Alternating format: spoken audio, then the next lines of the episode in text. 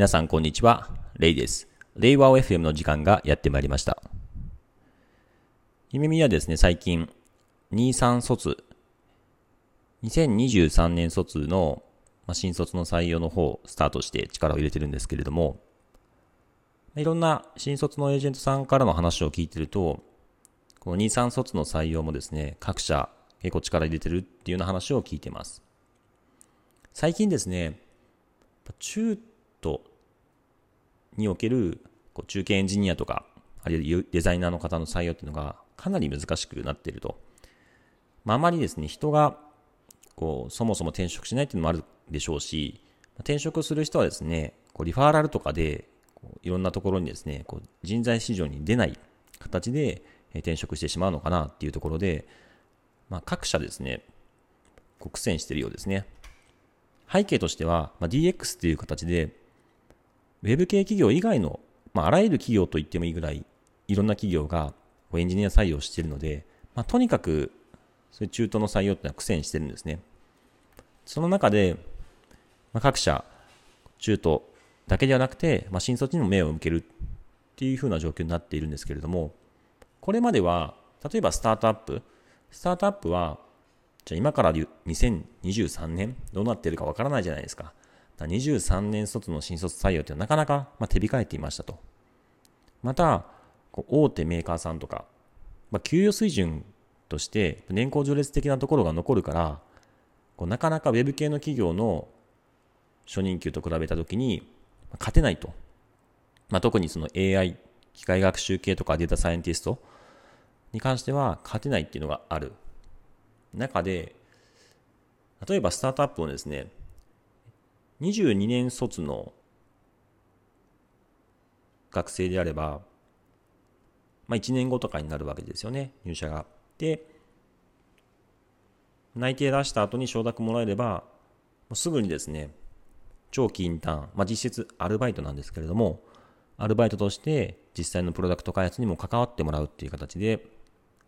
そういった意味ではですね、これまで副業人材とか業務委託の方にスタートアップの一部の開発業務をお願いしていたものを、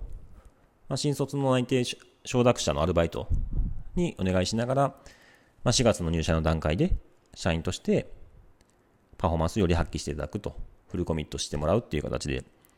こうスタートアップも一部、こう新卒の採用っていうのに力を入れ始めてるようなんですよね。また、大手のメーカーさんもですね、確かに一般的な契約形態だとなかなかこう合わないと。その給与提示として Web 系企業と戦えないっていうのがあるらしいんですけども、契約形態を変えて、えーまあ、結構イレギュラーな部分はあるんですけども、結構年収提示をしていたりっていう形で、こう、中途で起きていた、こう、全員ガチンコの競争、採用競争っていうのが、これ新卒でも起きそうだなっていう、ちょっと、ある意味危機感。ある意味では、ちょっとワクワクするような、なるほどっていうのが、起きそうだなっていうふうに思ってます。で耳の場合ですね、新卒採用ずっと続けてはきているんですけれども、特にこの23卒ですね、23年卒業の採用目標を、まず50名というふうに設定していて、まあ、ほぼ全員エンジニアなので、そういった意味ではかなり力を入れていかないといけないんですけれども、一つスタートアップと比べたときに有利な点があります。これは何かというと、最近今力を入れている内製化支援。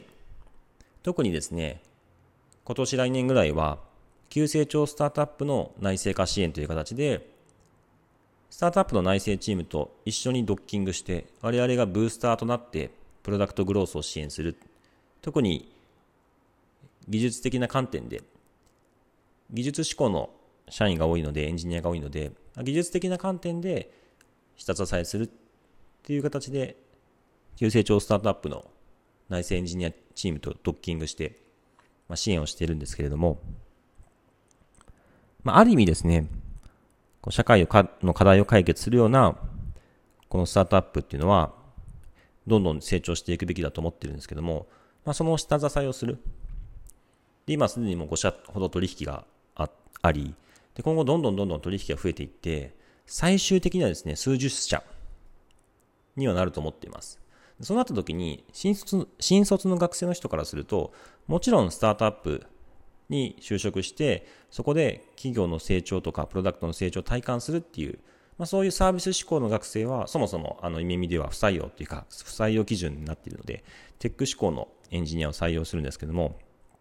まあ、テック志向の人でも、いや、スタートアップに行きたいって言った時に、いや、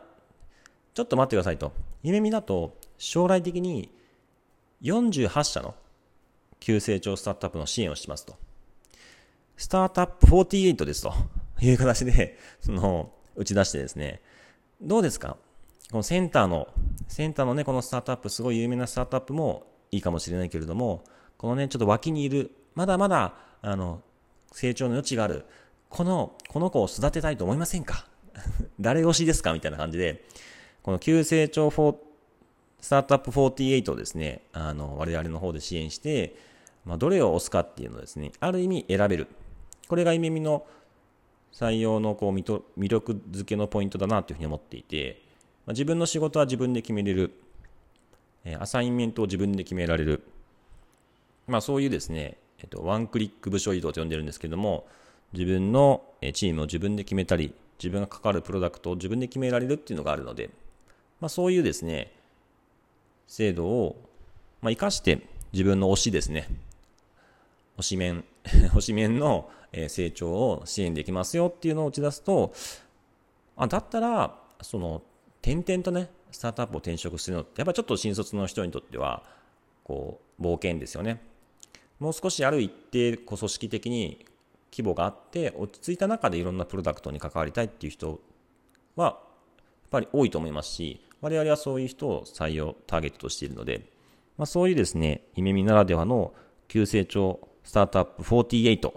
48という形でですね、あの、蘇生していって、えー、みんなでね、投票しないですけども、誰が押し、誰推しみたいな感じでですね、えー、成長支援していければなっていうふうに思っております。本日は、急成長スタートアップ48についてでした。